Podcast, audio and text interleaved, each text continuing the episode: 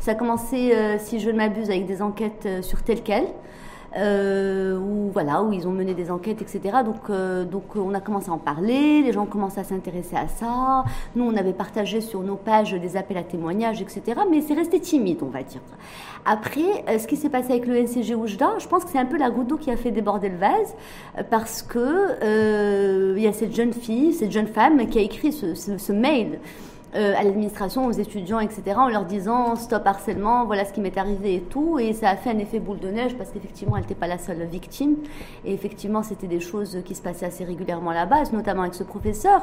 Et du coup, nous, donc il y a eu la page Hachak Maroc sur Instagram qui a lancé l'alerte, et nous aussi, parce que nous, on est quand même, on a une très très grosse communauté sur les réseaux sociaux, on a une communauté très engagée, et on a l'habitude de lancer des alertes. C'est-à-dire, on a l'habitude que des gens de notre communauté, des jeunes, nous envoient des messages, mais par dizaines, c'est-à-dire nous bombardent de messages pour nous dire s'il vous plaît, il faut parler de ça. Et quand on est bombardé de messages, on se dit ah, là, il y a quelque chose. Mais est-ce que là, en même temps, vous avez eu un pic ces dernières semaines, ces derniers jours, sur des témoignages de personnes victimes, présumées en tout cas, d'harcèlement et de chantage sexuel. En fait, ce qui s'est passé, ça a commencé avec l'affaire de Oujda. On a reçu, en l'espace de 24 heures, des dizaines et des dizaines de messages. C'est moi qui ai réceptionné les messages parce que j'étais là, je consultais notre page sur Instagram, donc je vois les messages et je me dis, il faut faire quelque chose. Et directement, on met ça en page rapidement, mais très très vite, on partage, ça explose et ça fait un effet vraiment boule de neige, en fait, de libération de la parole totale. Et c'est quelques heures après que je me dis, il faut créer un hashtag pour justement pouvoir tout centraliser quelque part, pour pouvoir libérer la parole, mais d'une manière intelligente. D'où la naissance et la création du hashtag MeTooUniv. Exactement. Ça s'est fait parallèlement à l'explosion de cas de harcèlement sexuel dans les universités. Oui. En même temps, c'est quelque chose qui a toujours existé. Oui. Est-ce que valeur aujourd'hui, c'est quoi ? On a l'impression qu'en fait, il y en a partout, que c'est quelque chose qui est hyper extrêmement présent. Est-ce que c'est dû au fait des réseaux sociaux ? Est-ce que c'est, selon vous, la parole qui s'est plus libérée ? Complètement. Au fait, Rachid, tous les 3-4 mois au Maroc, on est secoué par un scandale sexuel. Et il y a des scandales sexuels comme cela et la pédophilie qui finalement met tout le monde d'accord. C'est-à-dire tout le monde est outré, tout le monde est indigné, tout le monde est révolté par ce genre de scandale. Et pour moi, à mes yeux, c'est des scandales qui sont fédérateurs par rapport à la lutte contre les violences sexuelles, à la lutte contre les agressions sexuelles et même contre une justice pénale qui n'est pas du tout en faveur des punitions, etc. Donc en gros, qu'est-ce qui se passe ? C'est qu'aujourd'hui, nous, sur Moroccan Outlaws, quand on voit, on a fait ça avec la pédophilie aussi, l'affaire de la petite Ikram, l'affaire du petit Adnan à Tanger. Donc on a quand même l'habitude de faire ça, de venir et de dire, ok, il y a un problème, venez, on en parle, venez, on utilise notre plateforme pour libérer la parole, et en même temps ça nous permet de fédérer, de ramener des gens pour pouvoir parler de choses plus larges, à savoir la réforme du code pénal par exemple. Mais par exemple, par rapport à ceci, parce qu'il y a il y a plusieurs cas de jeunes étudiantes qui ont été en tout cas victimes de harcèlement ou de chantage sexuel dans des universités, est-ce que vous avez été vous directement interpellé par ces étudiantes-là ou par des témoins ? Bien sûr, parce qu'en fait, nous, quand on a créé le hashtag MeTooUniv, c'est venu très vite. On partage le premier témoignage, MeTooUniv, on va sur Twitter, on se dit, on veut aussi que ça prenne à l'international. Donc Twitter, c'est quand même un bon canal pour ça. On fait le hashtag et on commence à recevoir des témoignages. On en a reçu plus d'une centaine, de partout dans le Maroc. Après, c'est des témoignages, nous, on a fait MeTooUniv, mais après, ça concerne les collèges, ça concerne les lycées. Et bien sûr, ça tombe aussi dans la pédophilie, parce que des fois, ça concerne l'école primaire aussi, les collèges aussi. Et en même temps, quand vous recueillez, vous collectez tous ces témoignages, je suppose qu'avant de les partager, vous les vérifiez ? Au fait, ce qui se passe, nous, bien sûr, on les vérifie parce qu'on a une personne qui nous écrit, mais la plupart du temps, ces gens créent des comptes anonymes pour nous envoyer des témoignages parce qu'il y a quand même une chape de plomb, de honte, de peur, etc. Bon, il y en a beaucoup qui nous écrivent avec leur propre compte, mais nous, on est plus une caisse de résonance. Nous, on est là, on n'est pas aujourd'hui, on est un collectif, on est organisé de manière très, très spontanée, très, très amicale aussi. Voilà, on est un groupe de jeunes femmes, d'amis, on fait ça, on a plein de soutien, etc. Mais on n'est pas comme une espèce d'association installée, institutionnelle, qui va être dans un vrai protocole de vérification ou de plaidoyer, parce qu'on n'est pas organisé comme ça. Peut-être qu'on le sera dans le futur, mais on n'est pas organisé comme ça. Mais en même temps, c'est notre force. Parce que c'est ce qui fait qu'on est... Notre force aujourd'hui, c'est de réagir à chaud. C'est de réagir à l'actualité. C'est pas d'attendre de mettre tout le monde d'accord ou d'attendre, de voir comment ça se passait. Nous, on est là, on lance les alertes, on regroupe toute notre communauté. Donc le système en flux tendu. Exactement, en flux tendu comme un média. Sonia Terrab, est-ce que pour vous, c'est ce qui se passe là aujourd'hui, c'est quoi? C'est un ou des scandales sexuels de plus? Ou c'est en fait, j'allais dire, dans la continuité, puisque c'est cyclique, comme vous disiez, chez nous au Maroc, voilà, c'est... c'est par période. Pour moi, c'est une opportunité. Parce que pour moi, quand on se dit, ok, venez, quand je parle aux filles, je leur dis, venez, on crée le hashtag MeTooUniv, elles me disent, mais bien sûr, on y va.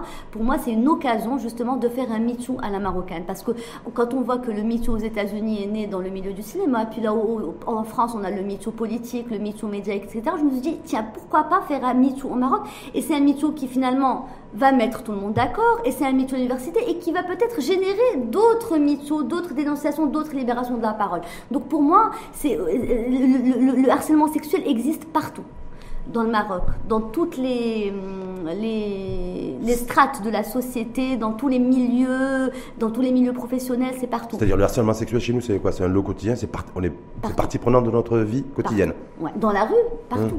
Mais le fait de prendre une affaire comme ça et de l'utiliser déjà pour libérer la parole sur ce milieu-là va permettre, j'espère, de libérer la parole aussi dans les autres milieux. Et l'explosion comme ça de situations et de scandales dans différentes universités qui ont comme dénominateur commun d'être des universités publiques. Il n'y a pas de, a priori en tout cas. Non, il y en a aussi dans les écoles privées. Là, on a vu le scandale Al Akhawayn aussi avant cette affaire de Oujda. Et puis, on reçoit des témoignages aussi dans les écoles privées. En tout cas, là, à l'occurrence, c'est des scandales sexuels entre enseignants et étudiants.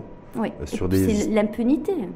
Ouais. L'impunité, c'est-à-dire qu'il n'y a pas de cas de protection qui permet aux étudiantes en tout cas d'être protégées, de protéger l'anonymat des témoignages. En fait, il y a un vrai problème qui se passe aujourd'hui, c'est que pour aller porter plainte, parce que voilà, justement, si on parle du code pénal et de la justice pénale, c'est un autre débat, mais pour porter plainte aujourd'hui, les étudiantes vont aller porter plainte d'abord à l'université, à l'administration de l'université.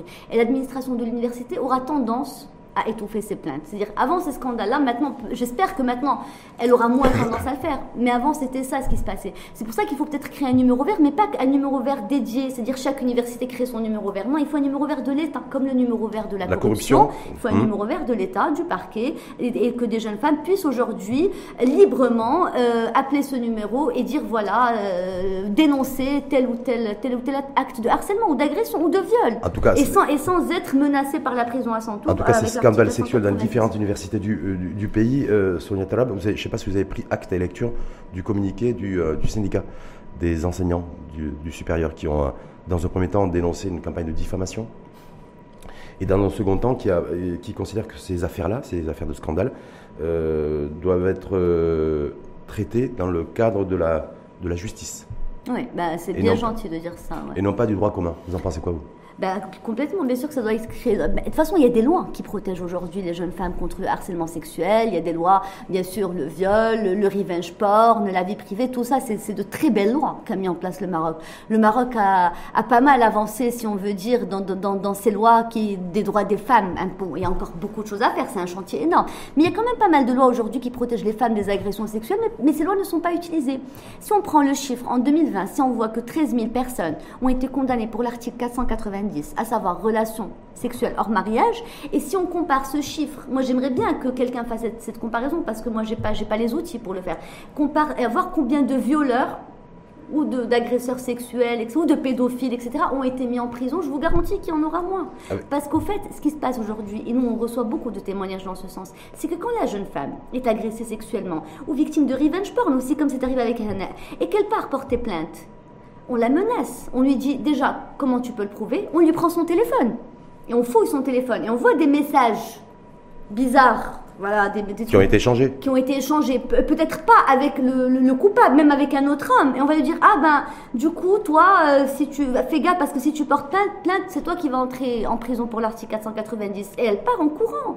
Donc comment vous voulez aujourd'hui établir des lois, mettre en place une juridiction, un système qui protège les femmes et en même temps les mettre en danger de manière aussi arbitraire, de manière aussi dégueulasse avec le 490. Et par rapport à ce cas précis, donc ces scandales sexuels dans les différentes universités, donc c'est entre enseignants et étudiants majoritairement, même s'il y a des cas a priori, un cas à Casablanca, l'université Hassan II, où il pourrait y avoir des enseignantes qui auront été agressées aussi sexuellement par un enseignant, mais c'est assez spécifique chez nous, là, c'est du MeTooUniv, ça se passe dans l'université, fermée, ça serait des deals d'échange pour avoir de bonnes notes, donc contre des faveurs sexuelles.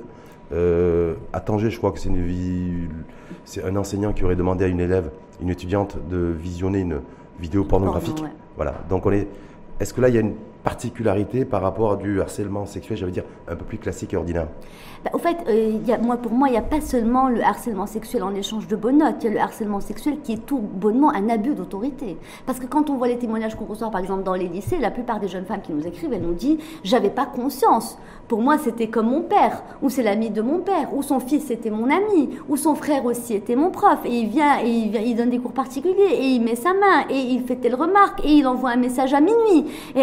Et elle n'a pas forcément conscience aussi, on n'est pas vraiment dans un climat de confiance marché. Avec pas forcément dans un marché, on est dans un abus d'autorité et de pouvoir. Et c'est ça ce que les gens ne comprennent pas. Ils disent « ah non mais les filles, Tsahouma, les filles… » Mais tant qu'un homme a le pouvoir sur toi et te fait des avances sexuelles, il est en tort.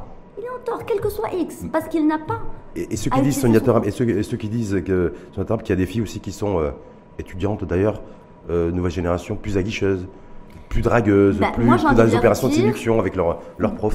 Déjà, honnêtement, même si une fille se jette sur un prof, il doit la rejeter parce qu'il a un abus d'autorité et de pouvoir. Donc juste pour que les choses soient claires, dire c'est la responsabilité du prof, même si, je sais pas, elle a un coup de cœur pour lui, elle se jette sur lui, ce qui à mon avis n'arrive pas souvent ou presque jamais, c'est à lui. C'est sa responsabilité à lui en tant que prof de respecter sa profession, de respecter sa situation, de respecter son autorité et de ne pas profiter de la situation. Parce que dès qu'il accepte ses avances, il est en tort. Ce n'est pas elle qui est en tort. Ça ne peut pas être elle qui est en tort. Et vous pensez quoi de la réaction des différents établissements? Vous avez fait référence à STAT, à l'université, mais c'est aussi à Tétouan, à Tanger, à Oujda. Là, dernièrement à Casablanca, où effectivement le top management a été saisi, la justice a été saisie. Voilà. Donc, c'est très bien. De toute façon, c'est tout ce qu'on demande. Après, l'idée, c'est qu'il ne faut pas attendre que ça arrive. Il ne faut pas attendre qu'il y ait un scandale ou qu'il y ait des dénonciations pour dire « Ah, je vais faire un numéro vert. Ah, bien, je vais faire une cellule de crise. » Non, il faut que ça soit des choses installées, normales, que dans chaque université. Et je le répète, pas seulement les universités, mais les lycées, les collèges. Il faut avoir un service de vérification, de dénonciation, une cellule d'écoute et de sensibilisation. Parce qu'en fait, même quand les profs comprennent qu'ils sont dans une structure où il y a quand même ce garde-fou, ils vont forcément faire plus attention. C'est pour ça que j'insiste beaucoup, ça ne s'arrête pas qu'aux universités. Vraiment, ce qu'on a entendu dans les lycées, c'est terrible, terrible. Vraiment terrible. Il y a lycées, selon vous, il y a des cas aujourd'hui aussi de… Oui. Vous avez été saisi par ça? Oui, mais les témoignages qu'on a reçus sont majoritairement au lycée. En tout cas, si on revient un petit peu au cadre juridique, Sonia Terrab, justement pour ceux qui abusent de leur pouvoir et dans leur position dominante, à savoir un enseignant vis-à-vis d'une étudiante, et qui s'ils sont rendus coupables par la justice, ils écopent entre 3 et 5 ans de prison. Et jusqu'à 50 milliers de dirhams d'amende. Suffisant ou pas? Si ces peines sont appliquées, oui. Mais après, il reste à savoir si elles sont appliquées, ce qui m'étonnerait grandement. Pourquoi? Parce que quand on les voit aujourd'hui, on n'est même pas… Tu vois, on nous dit, oui, c'est vrai, les étudiantes n'ont pas porté plainte, mais l'État peut se porter partie civile aussi. C'est-à-dire que ça peut être l'État qui porte plainte, enfin, qui se constitue pour la plainte. Et au fait, on reste toujours dans des sanctions de… il va être arrêté de son boulot, il va une mise à pied, nanani, nanana. On n'est pas encore… À Tanger, le professeur incriminé a été suspendu de ses fonctions et remplacé par un professeur. En attendant, a priori, que la justice soit saisie. Oui, mais la justice, elle n'est pas encore saisie. Jusqu'au jour d'aujourd'hui, la justice n'est pas saisie. Jusqu'au jour d'aujourd'hui, tout ce qu'on a, c'est des gens qui sont démis de leurs fonctions. Bon, c'est bien gentil. Mais autant, si on utilise la justice pour mettre en prison des gens qui n'ont absolument rien fait, moi, j'aimerais bien qu'on utilise la justice pour des gens qui ont fait des choses atroces, qui ont détruit la vie de jeunes femmes et de jeunes hommes. Parce que la communauté LGBT aussi est considérée par ça. Il ne faut pas l'oublier. On reçoit aussi des témoignages de jeunes hommes qui, parce qu'ils sont efféminés ou parce qu'il y a une rumeur qui court sur eux comme quoi ils sont homosexuels, sont harcelés et de manière horrible. Horrible. Parce qu'en plus de ça, moi, ce qui me… Ce qui me dégoûte, ce qui me révolte, c'est d'exploiter la vulnérabilité des gens. On exploite la vulnérabilité des jeunes. Donc non seulement on est jeune, on est à l'université, on est en train de se construire, de se trouver, de se créer une identité, mais en plus on exploite ta vulnérabilité juridique, le fait que tu ne puisses pas aller porter plainte pour un homosexuel ou encore une fois pour une jeune femme pour le 490.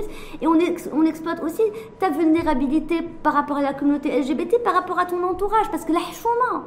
C'est encore plus. C'est-à-dire ce qui se passe aujourd'hui, à la lumière en tout cas de ces scandales et des universités, vous considérez que c'est aussi quelque part l'effet miroir de notre société dans son ensemble et qu'il faut qu'il y ait un débat public là-dessus? Bien sûr, et la pédophilie aussi. La pédophilie, pour moi, mon rêve, c'est qu'on fasse une campagne sur la pédophilie. On essaie de lancer ça d'ailleurs avec Moroccan Outlaws. C'est vrai qu'il faut qu'on se concentre sur ça. Ça fait partie vraiment de nos plus grands désirs, mais il faut, exactement comme tu as dit, il faut un débat, il faut une campagne nationale. Il faut qu'aujourd'hui on puisse parler de ces choses. Et pour moi, ces choses, elles ne sont plus taboues. Elles ne sont pas que dans les murs d'une enceinte universitaire. Ça veut dire que ça dépasse là ou dans le digital.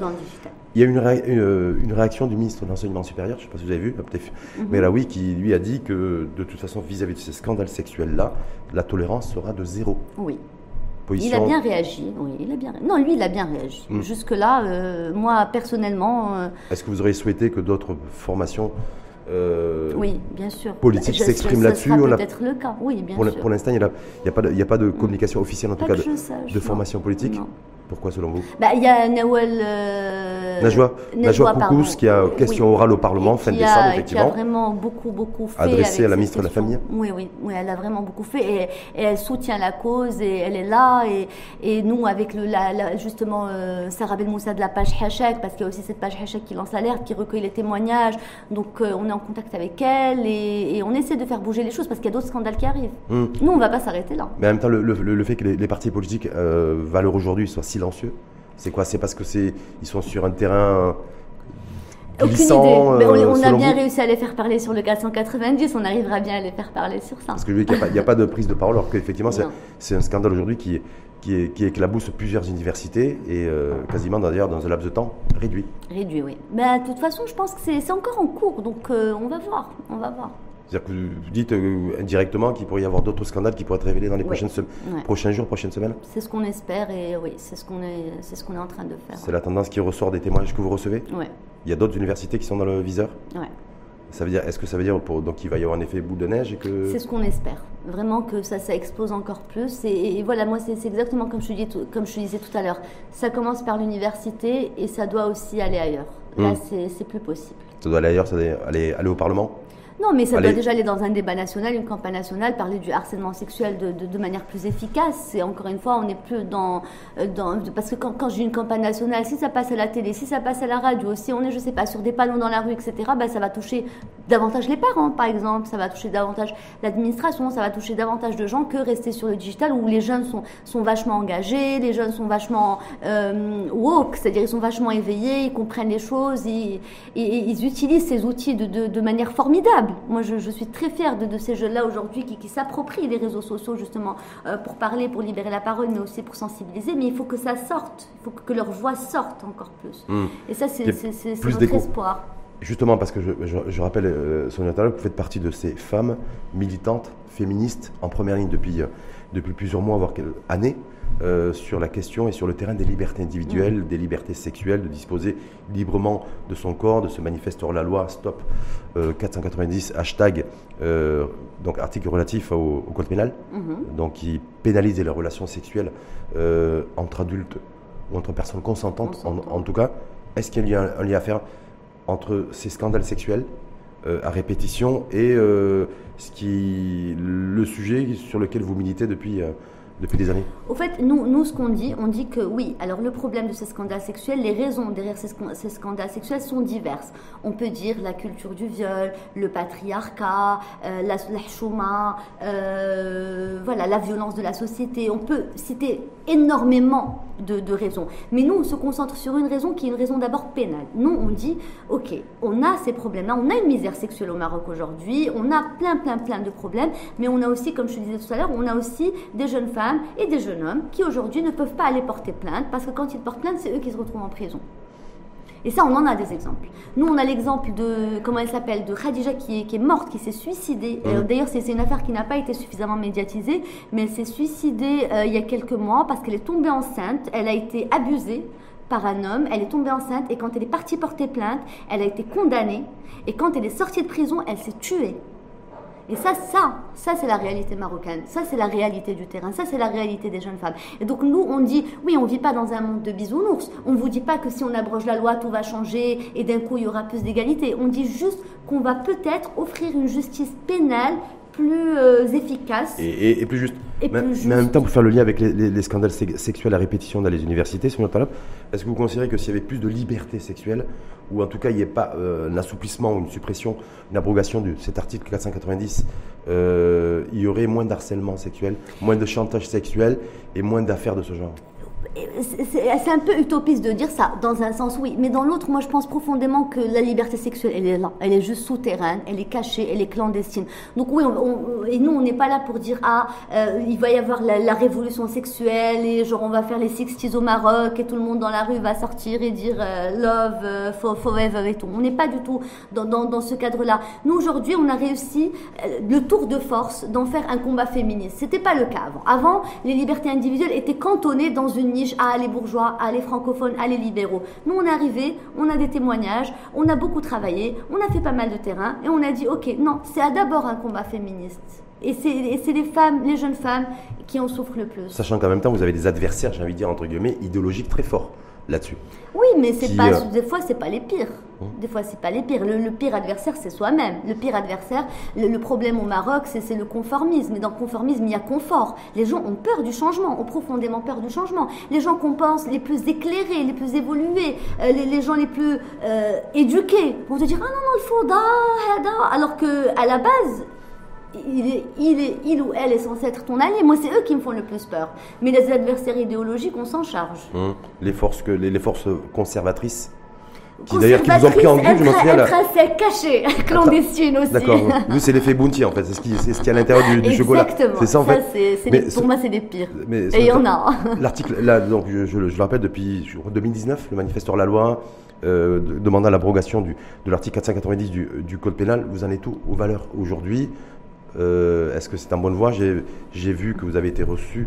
Délégation en tout cas de votre collectif au ministère de la Justice par une conseillère. On a fait une lettre aussi, ouais. Une lettre aussi par une conseillère du nouveau ministre d'ailleurs de la Justice, Abdellatif Ouahbi.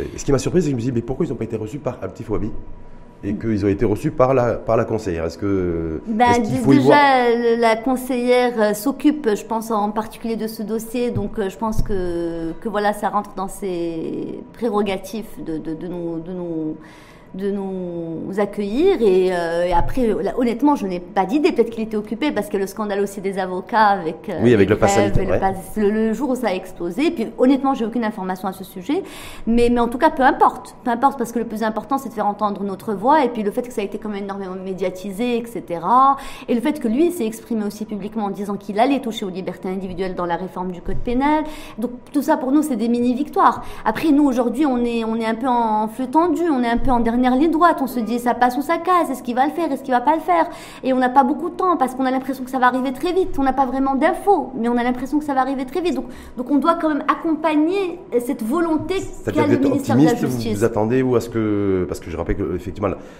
la réforme du code pénal qui avait été précédemment mis en place et mis en route par le précédent gouvernement, Abdellatif Ouahbi en novembre l'a retiré. Maintenant, je fais le 490. Il n'y a pas le 490. Il doit faire une présentation. D'ailleurs, tout le monde l'attend. On fait beaucoup. En tout cas, attendre la présentation de sa réforme du code pénal dans les prochains jours, les prochaines semaines.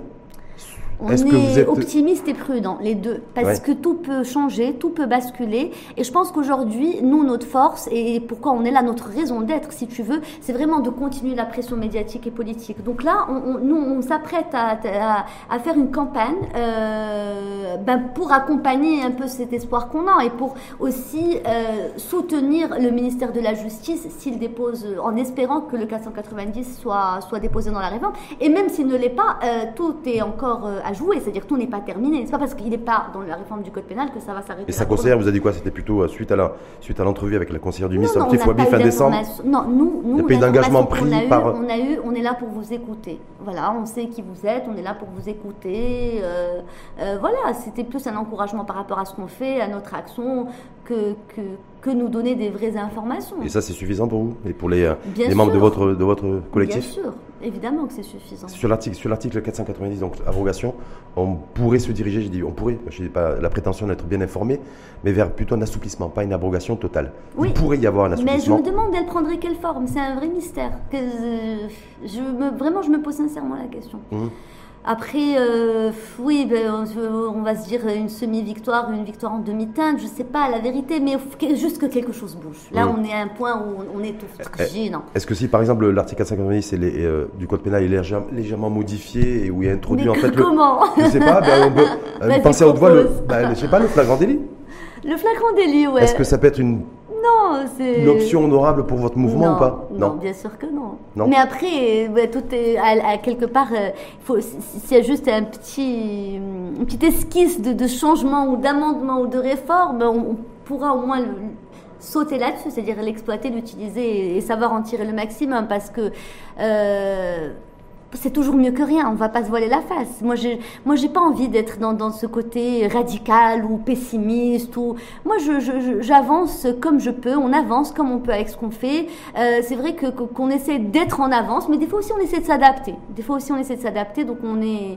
C'est-à-dire vous tenez compte des spécificités et des caractéristiques culturelles. Exactement. Et puis, on a quand même réussi quelque chose d'extraordinaire par rapport à ces 2 années. Moi, je suis très fière de tout ce qu'on a accompli, parce qu'aujourd'hui, ce n'est plus un tabou. Quand on voit le stop 490, c'est-à-dire l'effet qu'a eu le stop 490 aujourd'hui des influenceurs, pas seulement les francophones, parce que je te disais avant c'était cantonné chez les bourgeois, les libéraux, les francophones. Aujourd'hui non, aujourd'hui c'est des influenceurs avec des millions d'abonnés qui en parlent, c'est des acteurs qu'on voit dans les cirques, c'est Mounaftou à qui on tend le micro et on lui dit le 490 et elle dit il doit être abrogé. Pour nous c'est une énorme victoire. Dans aucun des autres pays, arabes, musulmans, etc., où il y a cet article ou des choses qui ressemblent à cet article, ils sont arrivés à ça. Ils sont arrivés à ce que ça sorte de cette niche de minoritaire, de cette niche de bourgeois et tout. Personne n'a réussi à faire ça. Et on est très fiers de ça. En tout cas, Sonia Terrab, c'est aussi un sujet hautement politique. Oui. C'est-à-dire qu'une de ses récentes sorties, le nouveau secrétaire général du parti Justice et Développement, Abdelilah Benkirane, lorsqu'il a été, d'ailleurs, je crois que c'est sa 2e sortie après sa réélection à la fonction de secrétaire général du PJD, s'est exprimé là-dessus en disant qu'il était pas de concession. Parce que ça lui rapporte des points, ouais, il est dans son rôle. Mais tu t'attends à quoi de sa part? Il surfe sur la vague, surtout que là, il est en réaction, il n'est pas en action. Donc, mais il se pourrait aussi que… mais en même temps, il est contradictoire, il est paradoxal, parce qu'il dit « Ah, voilà, aucune hada » et « l'ouahtre su istavasso ». Mais « istavask », c'est exactement ce qu'on te dit. Aujourd'hui, on vient, on toque, on frappe à ta porte et on t'arrête. Donc, quand tu essaies de « istavask », on t'arrête, on entre dans ta vie privée. Et c'est anticonstitutionnel. Et il y a des lois aujourd'hui au Maroc qui protègent justement la vie privée, et tu viens, et toi, « comme a dit… Et surtout qu'encore une fois, tout ce qu'on dit nous aussi, c'est oui, on est par rapport aux arguments des conservateurs ou des islamistes, etc. Oui, on est dans un mujtama' muhafid, islamique, etc. Pas de problème. C'est-à-dire Dieu, il est juste, mais l'État, il n'est pas juste. D'ailleurs, on sait très bien que le 490 est utilisé à des fins de vengeance politique et personnelle. Quand on voit les femmes aujourd'hui qui sont divorcées, et qui veulent refaire leur vie et leur ex, Marie, non seulement les harcèlent, les menacent, mais souvent les dénoncent pour le 490, et elle se retrouve avec les flics en train de frapper à sa porte pour l'arrêter. Je suis désolée, c'est scandaleux. C'est scandaleux. Donc c'est bien ça. Et autre option qui pourrait être envisagée, on faisait référence tout à l'heure au flagrant délit, c'est de dire voilà, il n'y aurait pas forcément de peine d'emprisonnement. Oui, et est-ce que ça vous irait? Bien sûr. Modification de l'article 490. Et c'est avec… quoi, une amende? Voilà. Franchement, c'est de l'absurde. Pas de prison ferme pour ceux qui seraient arrêtés. Bon, c'est déjà ça, bien sûr. Ouais, ça vous dirait ça. Nous, de toute façon, on est vraiment en mode la prison, non. Vraiment, c'est... D'ailleurs, il faut désengorger les prisons. C'est vrai qu'on est confronté à une surpopulation carcérale. Les jeunes qui vivent plus avec cette épée de Damoclès sur la tête. Il y a beaucoup de jeunes, tu sais, même la fuite des cerveaux. Il y a énormément de jeunes qui quittent le Maroc à cause de ça. Ils sont arrêtés par les flics, ils se font humilier de toutes les couches de la société. Et là, ça touche encore plus les gens d'un milieu populaire, parce que les gens des milieux populaires, ils n'ont pas les moyens de corrompre, ils n'ont pas les moyens d'avoir un appart à côté, ils n'ont pas les moyens d'avoir une voiture, ils n'ont pas les moyens d'aller dans des endroits VIP pour faire ce qu'ils veulent. Donc, c'est chaud. Donc, vous êtes plutôt optimiste pour une réforme du code de l'article 490 dans le cadre global d'une réforme du code pénal. C'est ce que j'espère en tout cas. Moi, je dis optimiste et prudente, vraiment. Est-ce que vous avez des garanties aussi Non. Aucune garantie. Non, c'est juste ce que j'en sais pas plus que toi et que tous les autres. C'est-à-dire, on sait ce que M. Ouahbi a dit publiquement en disant qu'il allait toucher aux libertés individuelles. Et j'imagine qu'il y a des articles plus évidents que d'autres. Après, nous, à la base, on milite pour la suppression de tous les articles qui criminalisent les libertés individuelles. Mais vu le contexte, en même temps, donc Abdellatif Ouahbi, qui est donc ministre de la Justice, c'est le secrétaire général du PAM. Oui. Le parti PAM qui est coalisé avec deux autres partis politiques, qui sont en l'occurrence le RNI et l'Istiklal. Le RNI et l'Istiklal, dans leur programme de campagne électorale et le programme commun, il n'y avait pas l'engagement pris auprès des électrices et des électeurs d'une modification de l'article 490 du Code pénal. Est-ce que ça vous inquiète pas ? Ben, en fait, déjà, nous, ce qu'on a réussi par rapport aux dernières élections électorales, c'est que c'est la première fois qu'on a fait entrer le 490 dans le débat électoral. Et je pense que même eux ne s'attendaient pas à ce qu'on le fasse entrer dans le débat électoral. C'est vrai qu'on leur a envoyé la lettre, on a par huissier, etc. et tout. Bien sûr, ils nous ont un peu snobés parce qu'eux aussi, ils sont dans leur rôle. Mais le fait que les médias en parlaient, le fait que la FGD l'a inscrit, le PPS l'a dit oralement, mais ne l'a pas fait mais il l'a dit oralement. C'est-à-dire qu'après, même M. Nabil Benabdallah, qui nous soutient, etc., quand il a dans sa conférence de presse, on l'a aussi coincé sur ça. Il a dit clairement qu'il était contre cet article. Moi, pour moi, c'est déjà une victoire. Donc quelque part aussi, finalement, les programmes électoraux au Maroc, on le sait très bien, c'est pas inscrit dans la pierre. Ça, c'était les programmes électoraux qui ont été présentés pendant les élections, mais après, il y a eu un programme commun qui a été présenté par le chef de gouvernement. Par rapport au nouveau modèle de développement. Le nouveau modèle de développement et le programme pour le quinquennat, pour les 5 prochaines années. Et je n'ai pas vu une modification, un engagement en tout cas pris par cet exécutif. Mais il y avait quand même quelque chose autour des libertés. Il y avait quelque chose autour des libertés, très éphémère. En tout cas, rien de précis. C'était un peu ambigu, ouais. Donc du coup, je me dis, est-ce que autant il faut... C'est une petite porte qui est ouverte, mais elle n'est pas grandement ouverte, non. Il y a aussi ce qui est aussi d'actualité, c'est éventuellement une nouvelle génération de réformes, code de la famille. Ouais.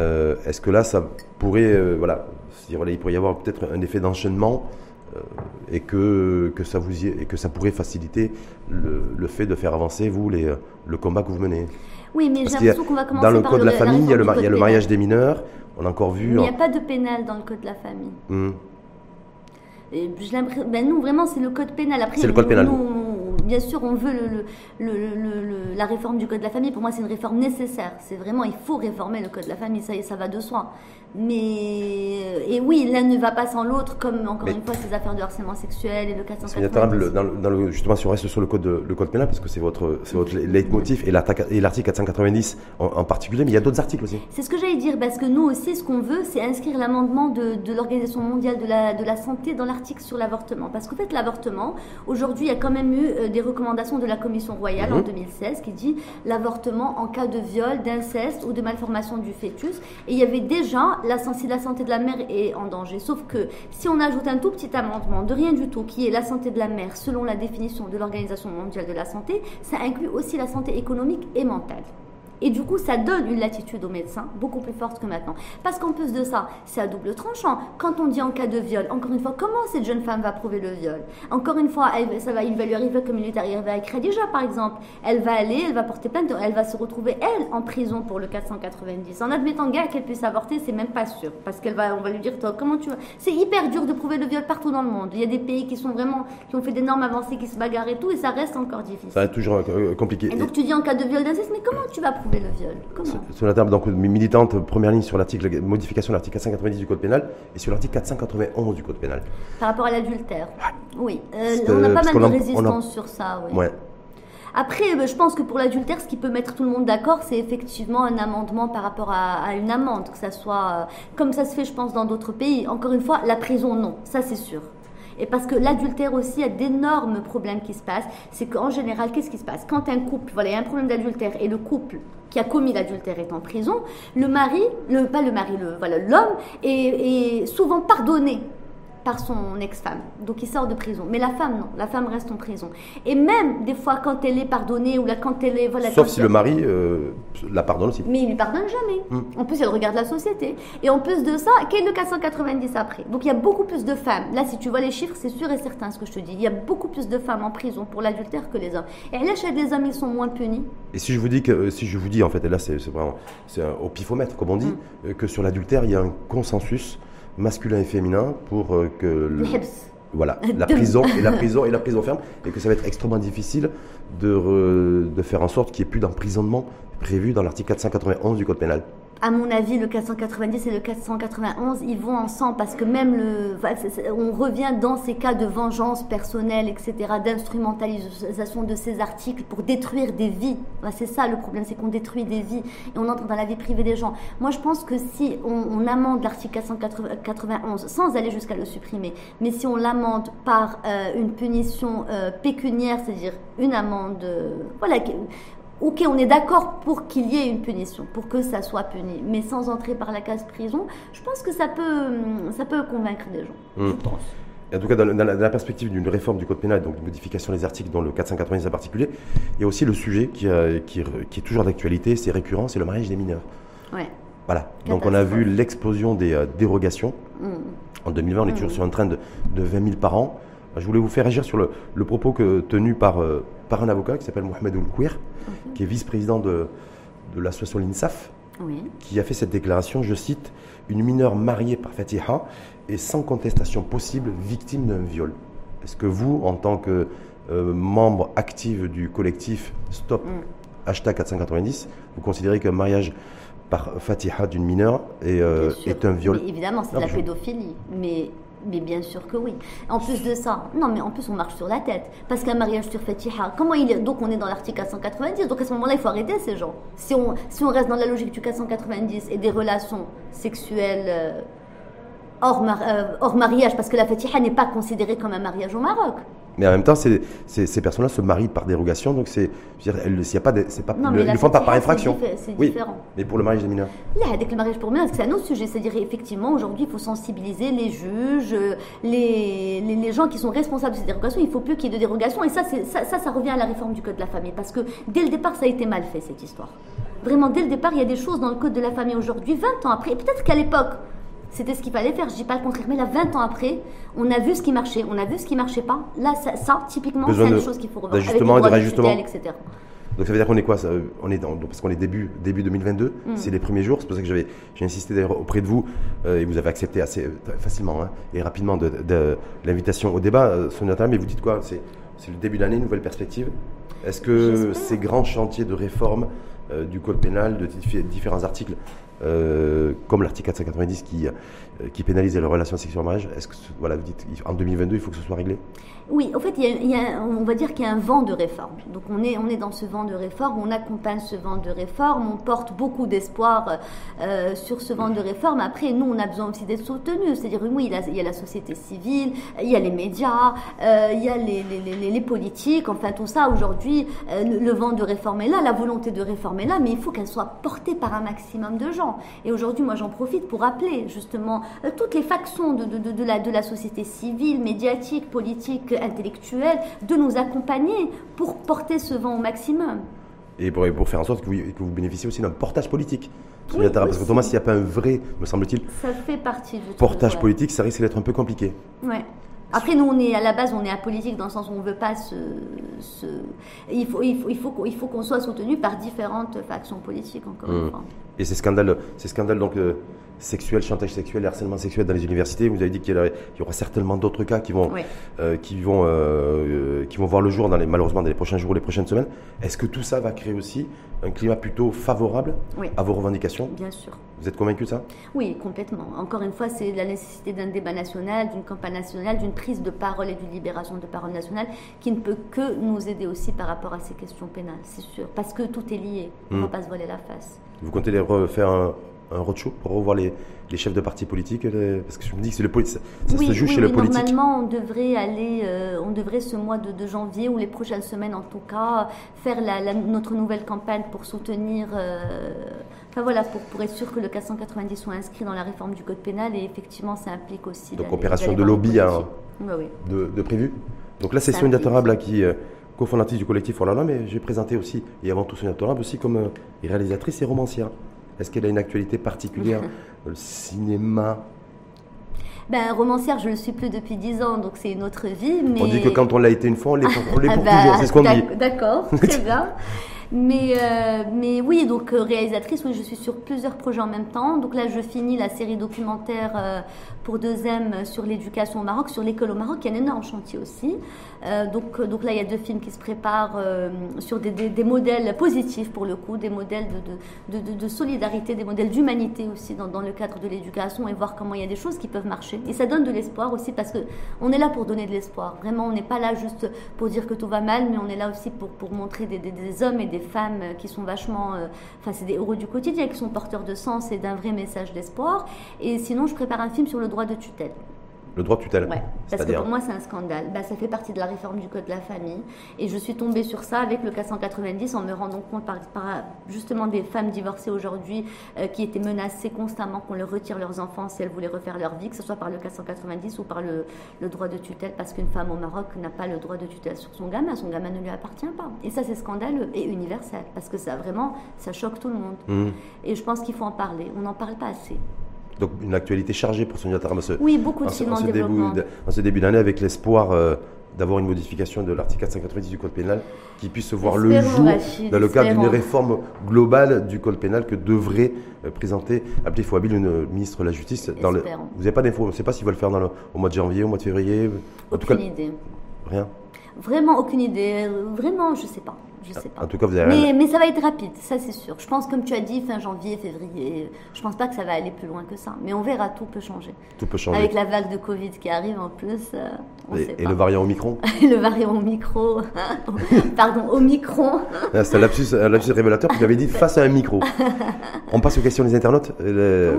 Sonia Terrab, si vous permettez, première question qui vous est adressée, comment expliquez-vous que ces affaires de scandales sexuels éclatent dans un laps de temps court, short? C'est les réseaux sociaux, ça. C'est l'amplification des réseaux sociaux. Bien sûr, c'est la caisse de résonance. Et c'est aussi la manière dont on fonctionne. Nous, on arrive à faire le buzz très très vite. Parce que nous, on a la chance formidable, et je remercie beaucoup les médias, on a la chance formidable d'être soutenus par les médias. Donc dès qu'on fait quelque chose, qu'on a un communiqué, qu'on publie sur nos pages, directement, on a tous les journalistes qui s'enflamment avec nous. Et vraiment, merci, j'en profite pour les remercier. Tous, les francophones, les arabophones, les anglophones. Et ça aide, ça fait le buzz vite, très très vite. Deuxième question qui vous est adressée, sommes-nous face à un fléau social devant lequel on est quelque peu impuissant? Oui, bien sûr. Mais il faut en parler, parce qu'on ne peut pas être impuissant et rester dans l'impuissance, dans la détresse, de dire « Ah ouais, c'est comme ça, je ne peux rien échanger ». Au fait, ce qu'il faut, c'est vraiment le fait de libérer la parole et d'en parler et d'agir. C'est au fait, ce qui est très important pour nous, c'est de ne plus se sentir seul. C'est ce qu'on a fait avec le manifeste. Dire « je suis hors la loi », c'est « je ne suis pas seul ». Et aujourd'hui, j'ai été abusée, j'ai été harcelée, j'ai été agressée, etc. C'est aussi une manière pour ces jeunes femmes de dire aux autres, vous n'êtes pas seuls. Et ça, c'est très très fort. C'est un très beau sentiment. Troisième et dernière question qui vous est adressée par un internaute. Ces scandales sexuels à l'université ne risquent-ils pas de stigmatiser tous les enseignants? Au fait, franchement, entre tous les scandales qui touchent les enseignants depuis la nuit des temps, entre les scandales de violence, les scandales de grève, maintenant les scandales sexuels, s'il fallait stigmatiser les enseignants, on les aurait stigmatisés il y a longtemps. On sait très bien. Encore une fois, je parlais de la série sur l'éducation que je fais. Il y a de tout chez les enseignants. Il y a de très bons enseignants, comme il y en a effectivement qui profitent de leur... position. De leur position de pouvoir ou qui profitent de la vulnérabilité. Et l'idée aussi, c'est un peu de nettoyer tout ça.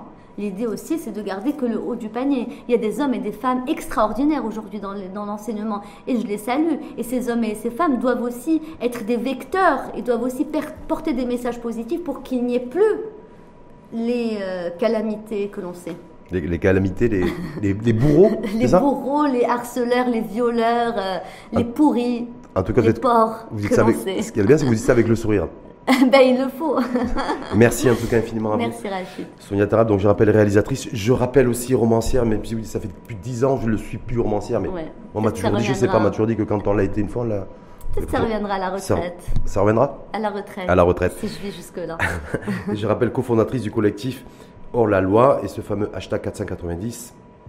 Donc Stop, vous espérez, 490. Stop 490. Et le MeTooUniv maintenant. MeTooUniv, ouais. Là, qui a démarré, qui risque de, qui va s'installer dans la durée. C'est ce qu'on espère, oui. Merci en tout cas. Et on fait un appel justement à tous ceux qui sont au courant d'histoires, de témoignages, qui veulent dénoncer. On est là, qu'ils nous écrivent sur Instagram, Facebook ou Twitter.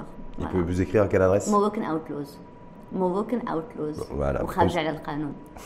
Merci en tout cas à vous. Bonne année. Merci Rachid. Meilleurs vœux et que votre, un de vos vœux... Vive la liberté. Vive la liberté. L'amour et la prison, non. Et l'amour de l'autre. Merci en tout cas à vous et à très bientôt. À bientôt.